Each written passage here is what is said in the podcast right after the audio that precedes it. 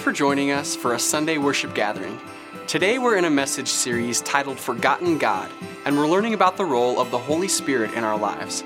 Let's prepare our hearts for what God has for us today, and please give a warm welcome to our lead pastor, Bob Schwan.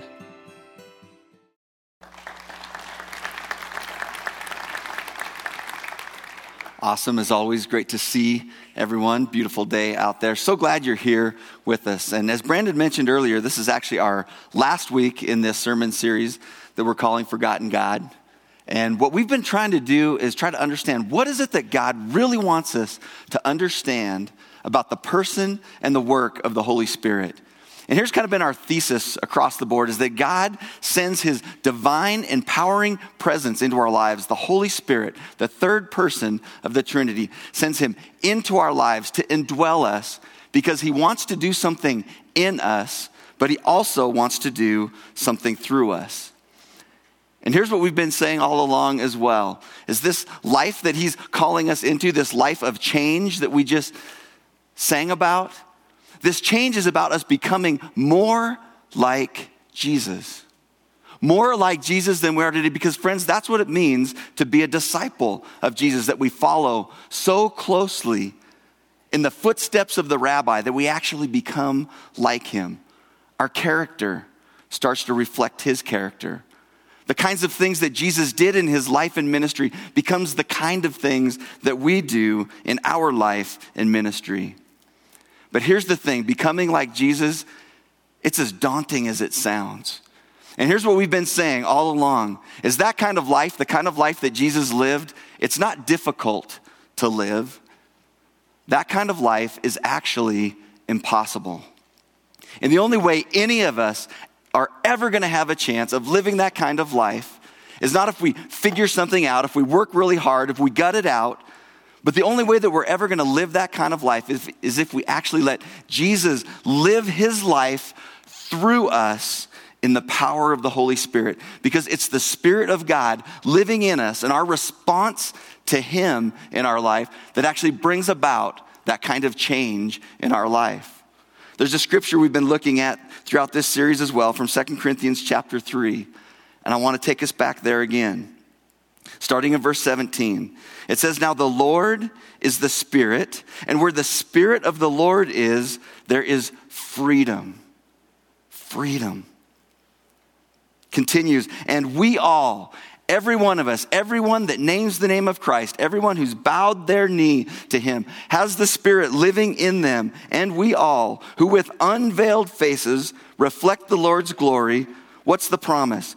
We all are being transformed into his image, meaning the image of Christ, with ever increasing glory. Moment by moment, day by day, as we surrender to this power of the Spirit that lives within us, we become more and more like him, which comes from the Lord who is the Spirit. And this transformation we've been talking about, again, it's an inside out transformation that God does in us. It's not something that comes from the outside where we try to just work really hard to live a moral life. That there's going to be some kind of behavior modification in my life that I'm going to adhere to, and that's what's going to bring about the transformation. It's God in us. The presence of God living in us that brings about that change and helps us to become more like Jesus. But it's not just about our character, friends. I've said it multiple times. It's also about doing the kinds of things that Jesus did. Jesus calls us to be like him, but he calls us to be like him in his ministry as well. You see, when Jesus came to this earth, he made it really, really clear that the reason he came, he had a, a redemptive mission in mind. As he talked about his purpose for coming, he said, I came to seek and to save that which was lost things that were separated from God, people that were separated from God. He wanted to bring them back into a relationship with Him, this redemptive mission. But here's the challenging and exciting part is that in God's sovereignty, He said, I'm going to use you to accomplish that. You are going to be my agents of this mission. You are going to be my representatives. You're going to re- represent the king to the world. You're going to be my spokespeople. You're going to speak for me in this world. And there's a word that Paul uses in 2 Corinthians 5 that I just love. He says that we are his ambassadors. This idea that we serve a foreign king, a foreign dignitary that lives in a place that is our home. God lives in a place that is our home, and we represent Him here on this earth, a place that isn't our home. We are His ambassadors. We represent Him to the world. And I love that song that Brandon and the band sang. We have been changed to bring change.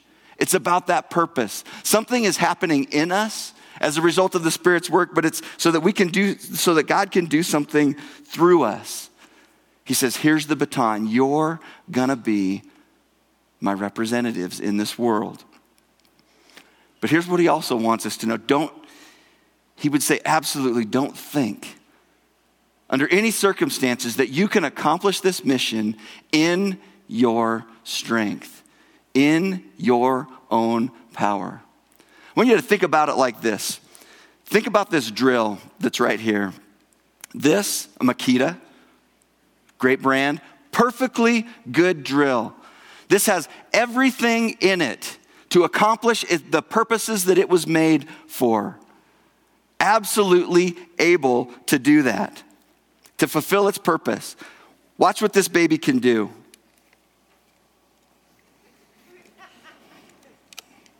Isn't that amazing? Look at that baby. Look what it can do. Now you're out there and you're just saying, okay, that is so stupid. that drill needs power. And I would say, absolutely. You are absolutely right. You plug in the power, what happens? Now we're cooking with fire, huh? Look at that. That's the picture of what Jesus would want us to understand. When we try to do His work apart from His power, it's like us grabbing a drill bit and just trying to do it with our hands. It's not going to, you've got to have my power. You've got to be drawing on me and my power. And this is how Jesus said it. one of the last things that he said to his disciples, giving them what they needed to know, Luke 24, he says this.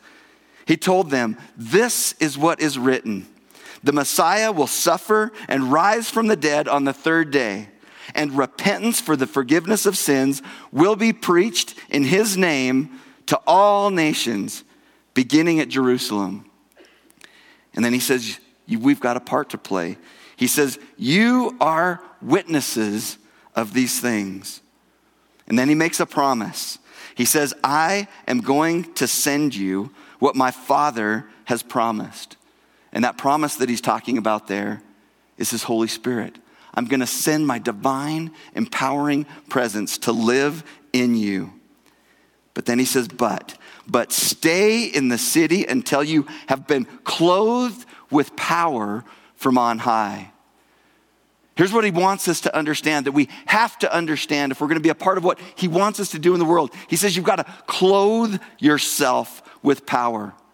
You got to, you know, just think about parents when their kids are leaving and the, it's cold outside, you know, get some clothes on, put a coat on. It's like Jesus said, you've got to have a cloak of power around you, and that power is the Holy Spirit. You've got to put him on, trust in him. Otherwise, it's like we're just going out naked to do ministry. We're not to be Christian streakers out there accomplishing God's purposes. It's about clothing ourselves in power. And then we see in the book of Acts, the very beginning of the book of Acts, following the death, burial, and resurrection of Jesus, this promise that Jesus made is fulfilled. The church, this missional force, the church, is inaugurated and this mission of the church is launched. And friends, that's what the book of Acts is about. We're going to be looking at the book of Acts. And you might know this, you might not, that the reason we call it the book of Acts is that's short for the Acts of the Apostles. Meaning, these are the things that the apostles did following the life and ministry of Jesus. But I think a better name than Acts of the Apostles would be to call this book the Acts of the Holy Spirit.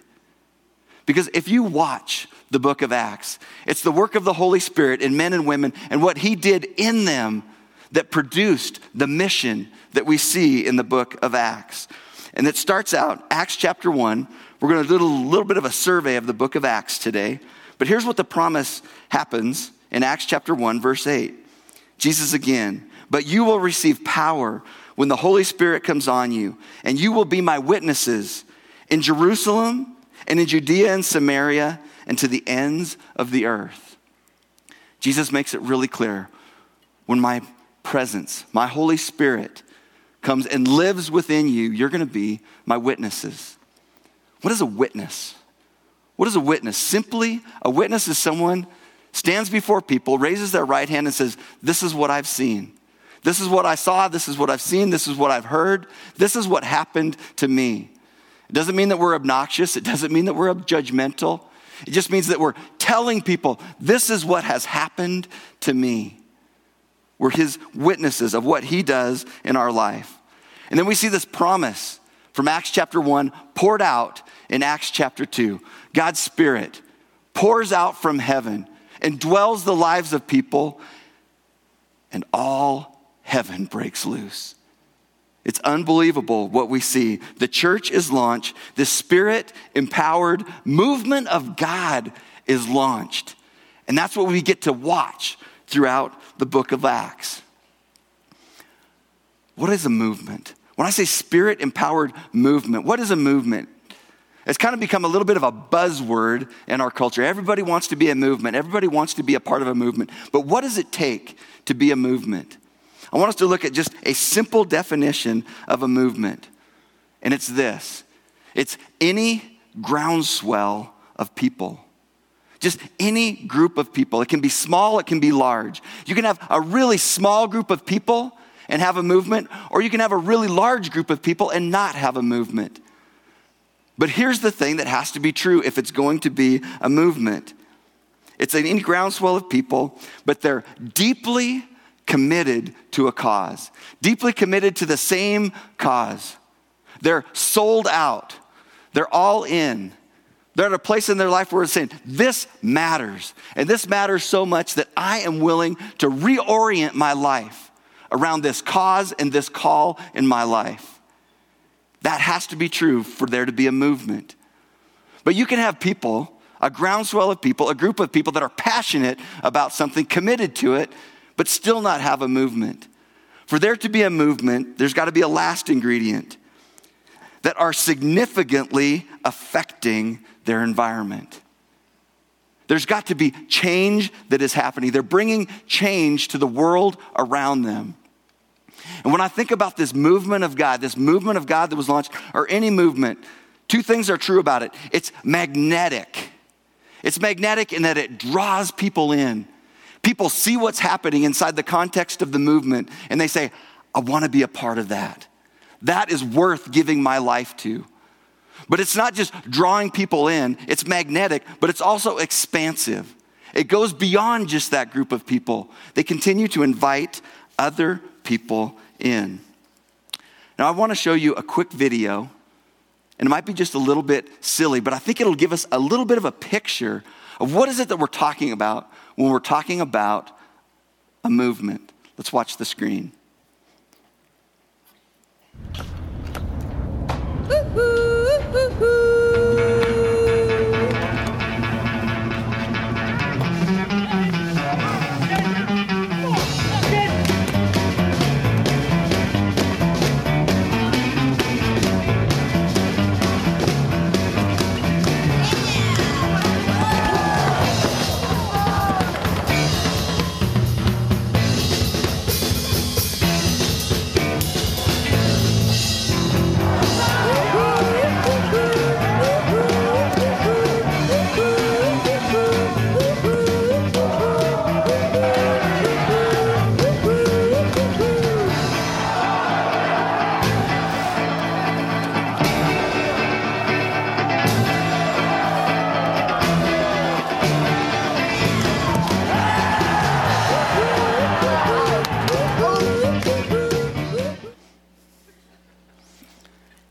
Fear you're going to have that song stuck in your head all day long.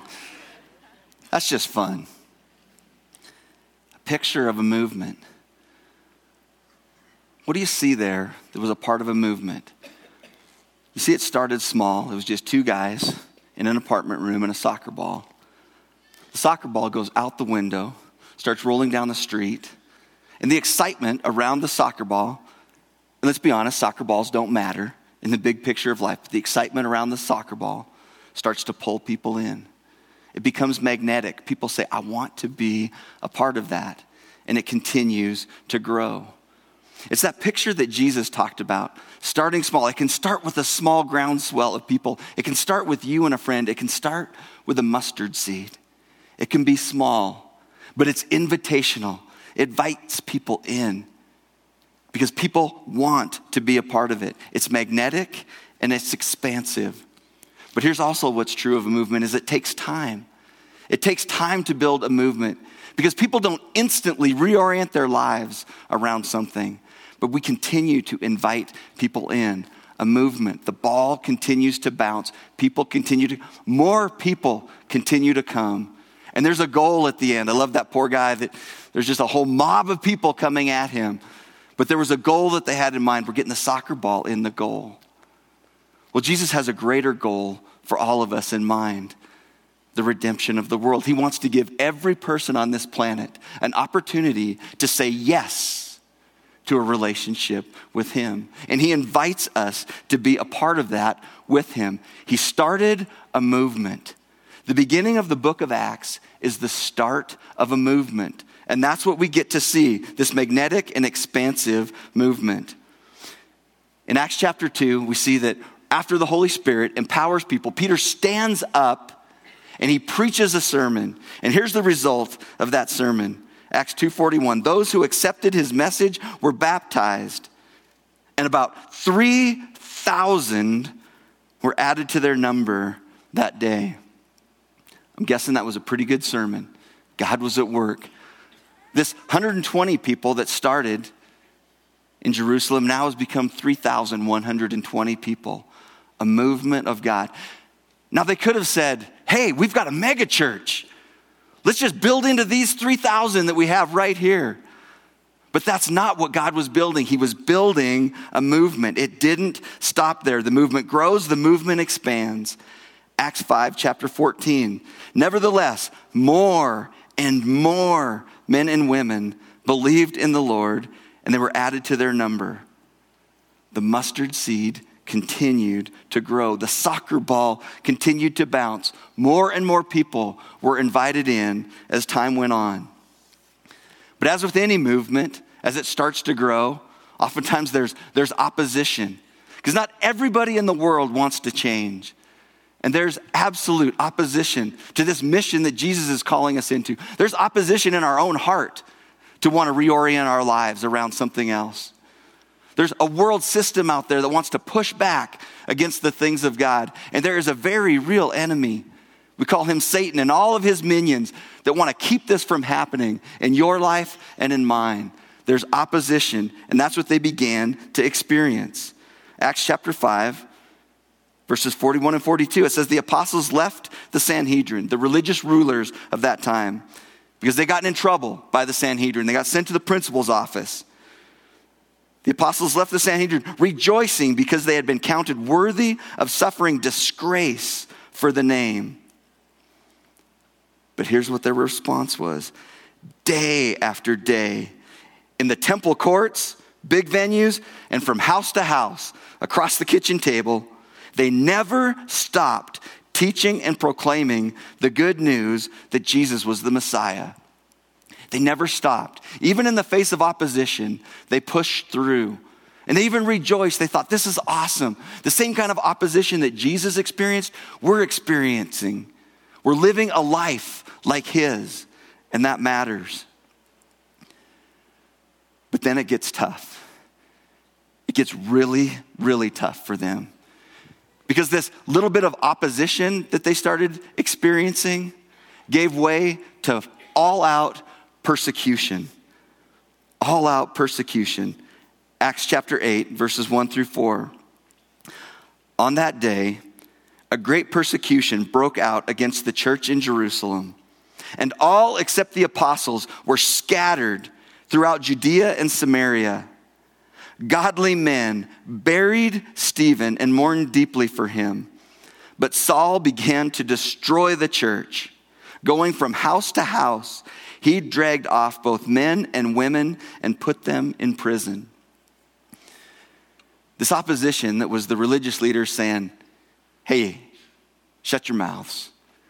We've heard enough. Has gotten to the place where they're picking up rocks, they're throwing them at people, and they're killing them. Stephen is killed, Stephen is martyred for his faith. Complete persecution. And they're saying, everybody go home now. Game over, right? That's the end of it. Not exactly. The police came and said, The party's over, everyone out of the pool, time to go home. But what happens? These people do go home, they do exactly what they're told to do.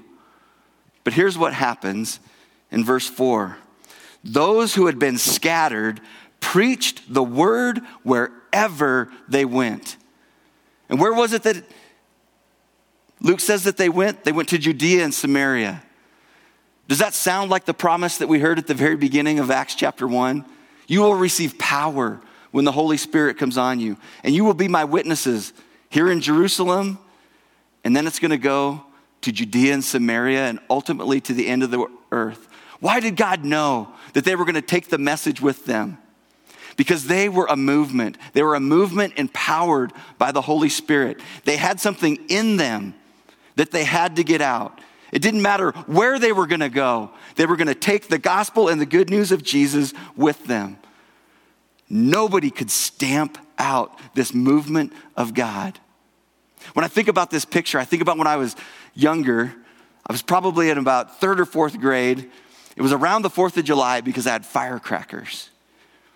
And I was doing exactly what every kid is not supposed to do. So if you're under the age of 15 in here, close your ears right now. You know, I'm lighting firecrackers in my hand and throwing them.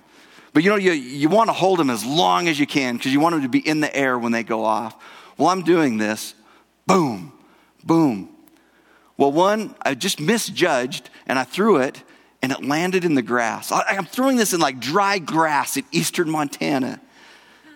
How dumb can I be? But all of a sudden, I notice there's a little puff of smoke over there. And I see this little flame start to burn. And so I'm panicking. You know, I'm already thinking about what my dad's going to say. So I run over there, and as quickly as I could, I stamped on that piece of fire, knowing that that is just going to stamp it out. And you know in your mind already exactly what happened, don't you? It just went boom and it just shot flame and spark everywhere. And pretty soon it was all around me. This is the picture that we're seeing in Acts chapter 8. The religious leaders, the world around them is doing everything they can to stamp it out.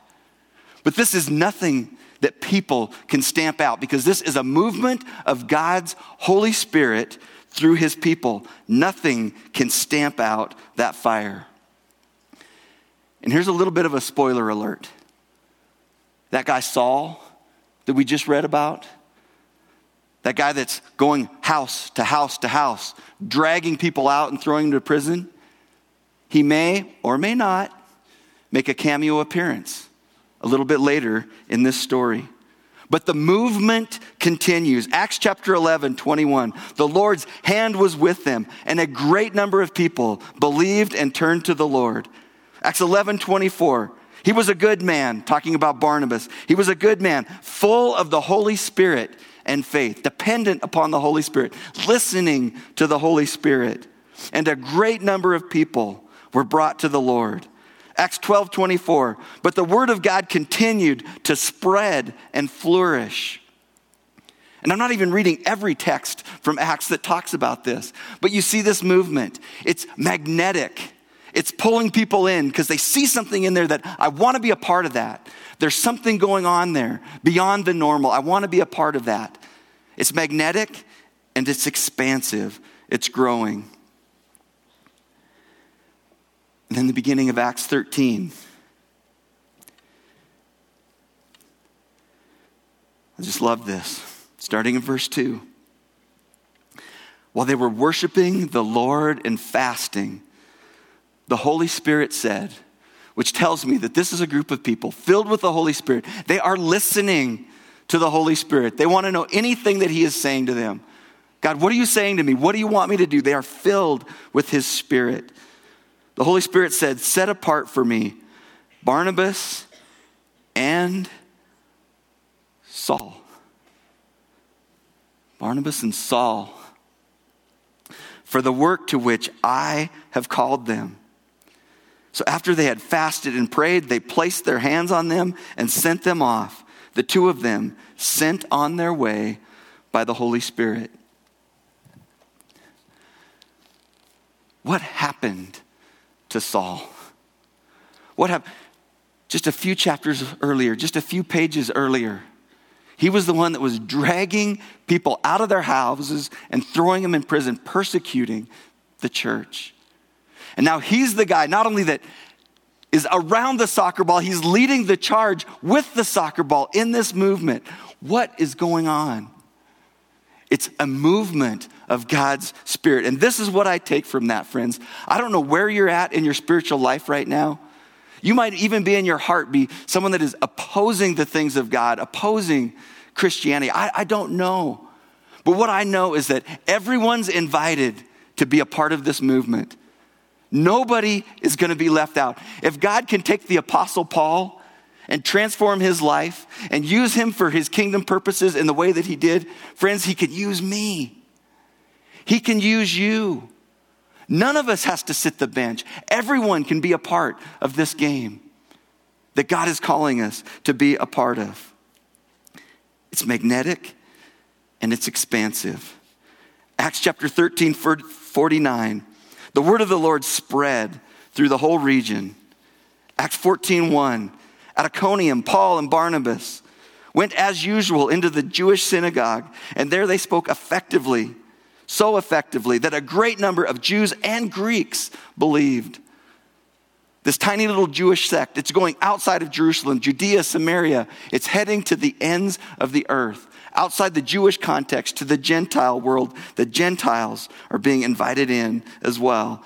Acts 19:20. In this way, the word of the Lord spread widely and grew in power. I think you get my point. You get where I'm going with this. This is a movement of God that grew and grew and grew because it was magnetic. It pulled people in. They wanted to be a part of it, but it was expansive because God cares about everyone. He wants it to go to the ends of the earth. It's not just for me and you. The last verse of the whole book, we find Saul, now called Paul. He's under house arrest in Rome. The gospel's gone from Jerusalem, and now Paul finds himself right in the heart of the Roman Empire. And what do you think Paul's doing under house arrest? You got it. For two whole years, Paul stayed there in his own rented house and welcomed all who came to see him. He proclaimed the kingdom of God and taught about the Lord Jesus Christ with all boldness and without hindrance. From the beginning of the book of Acts to the end of the book of Acts. We just kind of tipped across the, the highlights of it, but it's God's movement of His Spirit throughout history that we get invited to be a part of. And I was just thinking about this this week, and I, I couldn't have timed this if I wanted to. But if you're reading the Journey Church reading plan, where are we at right now in the New Testament? We're right at the end of the book of Acts. We're right here this week. This is where we're at. As I was reading through to the end of Acts 28, I just want to take a little snapshot here of my Bible. There was something that I wanted you to see because we could think this is the end of the story, right? This is the end of the Acts of the Apostles, the end of the Acts of the Holy Spirit, right? Not at all. The story continues. The story continues because the movement of the Holy Spirit continues. It is still going on today. In my life, in your life, in the life of our church, there's a continuing story. And that's why I wrote in my Bible, you can see it there right at the end in the white spot, Acts 29, dot, dot, dot. Acts 29, dot, dot, dot. It's because the story continues. The story of the Holy Spirit working in and through his people. The story continues. And here's what I believe to be true is that every one of us in this room, we have a dot. We have a dot. We've got one life. We've got one shot, one opportunity to join with God in what He's doing in the world. And there's one question that I think we've got to ask ourselves what are we going to do with our dot? What are you going to do with your dot? Because I'm convinced of this the Holy Spirit's not tired, He's not worn out. That same Holy Spirit that caused a movement of Him that changed the world still changes the world today. And I believe that God is standing in front of Journey Church and just saying, Will you be a part of it? Will you join me in what I'm doing in the world? Because here's what happened there were these handful of disciples, a few people who were so transformed by the radical love of Jesus in their life that they had to turn around and they had to pour that radical love into the lives of others. They had to take that radical love and they had to put it into action into the world around them. That's what his followers did. And friends, that's the invitation that we have as well. What is our next step? To invest our dot, to put the radical love of Jesus into action in this world around us. And that phrase that I've just been saying there, that radical love in action, get used to it. Because we're going to be saying that a lot around here because we believe in this next season of our church, this is what God is calling us to do and to be as His church in the Gallatin Valley and beyond. This is our mission statement. I'm just going to read it to you. We lead people to radical love in action like Jesus.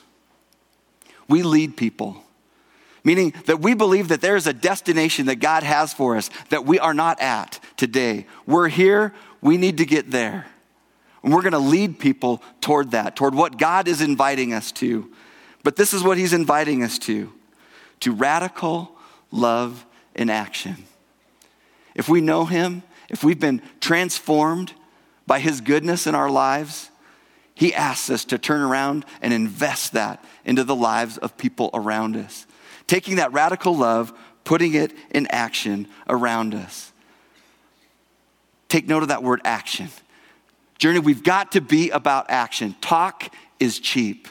We've got to be about what does it look like for us to display the love of Jesus in our lives and declare the good news of Jesus with our lips. We need to put it into action. Because that's what Paul said, 1 Corinthians 4:20. The kingdom of God, it's not just about talk. It is about power. It is about God's power being poured out in our lives radical love in action. And I just want to tell you, Journey, what is it that we're trying to build here? And I want to tell you what we're trying to build by telling you what we're not trying to build. We are not trying to build a cruise ship. This is not to be a cruise ship. Because what is true of the goal of a cruise ship? The goal of a cruise ship is that everyone would be cozy and comfortable. Everyone would be able to come in and have an all you can eat spiritual buffet. Everybody gets what they need, something for everyone. Childcare services, business networking. Our staff and our volunteers around here, we're here to fluff your pillow, to make life easy for you, so that you can have what you want, when you want it, and the way you want it, and out on time when you want it. But the problem with a cruise ship is that the focus of a cruise ship is just on the people that are in the cruise ship. And that is not the mission of God. He has a way bigger picture for this. And we can't just be sitting here, well, we've got to do that. because they, they, they might not like this cruise ship and they'll go to another cruise ship down the street instead of ours. Friends, that's okay because we are not going to build a cruise ship. You know what we are going to build? We're going to build an aircraft carrier. An aircraft carrier, friends, it's a big boat, just like a cruise ship. You can put as many people on an aircraft carrier as you can on a cruise ship, maybe even more. But there's a difference in the mission between a cruise ship and an aircraft carrier. An aircraft carrier, their mission is to prepare people for the mission. That's why we're here. That's why we give of our time of this. We want to prepare people for the mission. We want to train, equip, we want to refuel, we want to motivate, we want to cast vision. But, friends, we want to be sent from this place. We want to be able to turn around as many planes as possible and send them out. Send them out out of this place to take the radical love of Jesus and put it into action everywhere where they're going in life. Friends, it's about sending, sending, sending. Are we going to be a sent people that are on mission with what God is doing in the world? Because, friends, that is exactly what Jesus did. In John chapter 20, this is some of his closing words to his disciples. Again, Jesus said, Peace be with you. As the Father has sent me, I am sending you. Sending, sending, sending. And with that, he breathed on them and said, Receive the Holy Spirit. He clothed them with power, the power to be sent. That's what it's about. That's why we've been talking about this throughout this series. Because there's a transformation God wants to do in you, but it's not just for you. Because He wants to use you to bring that transformation to the world around you. It's the Holy Spirit that is going to empower us to lead people to radical love and action, just like Jesus did. It's a movement. It's a movement. Acts 29, dot, dot, dot. The question that we've got to ask, and we've got to keep asking it, is what are, what are we going to do with our dot? What are we going to do when the ball comes to us? We're going to follow him? What are we going to do with our dot? I want that to be something that we reflect on today as we take communion together, and that's what we're going to do right now. But as you take communion, we're reminded of what Jesus did for us, reminded of his death on the cross for us, his body broken for us, and his blood shed for us. But as you remember his radical love poured out for you, would you at least ask the question of him? What would you want me to do, Jesus, to pour your radical love into the life of another person? Would you do that as we celebrate communion together? Thanks for listening. We hope this time has allowed you to dig out more of who God has made you to be.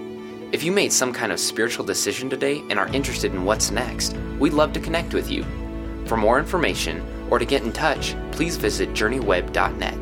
If you're interested in supporting our ministry, you can give online at journeyweb.net/give. Thanks.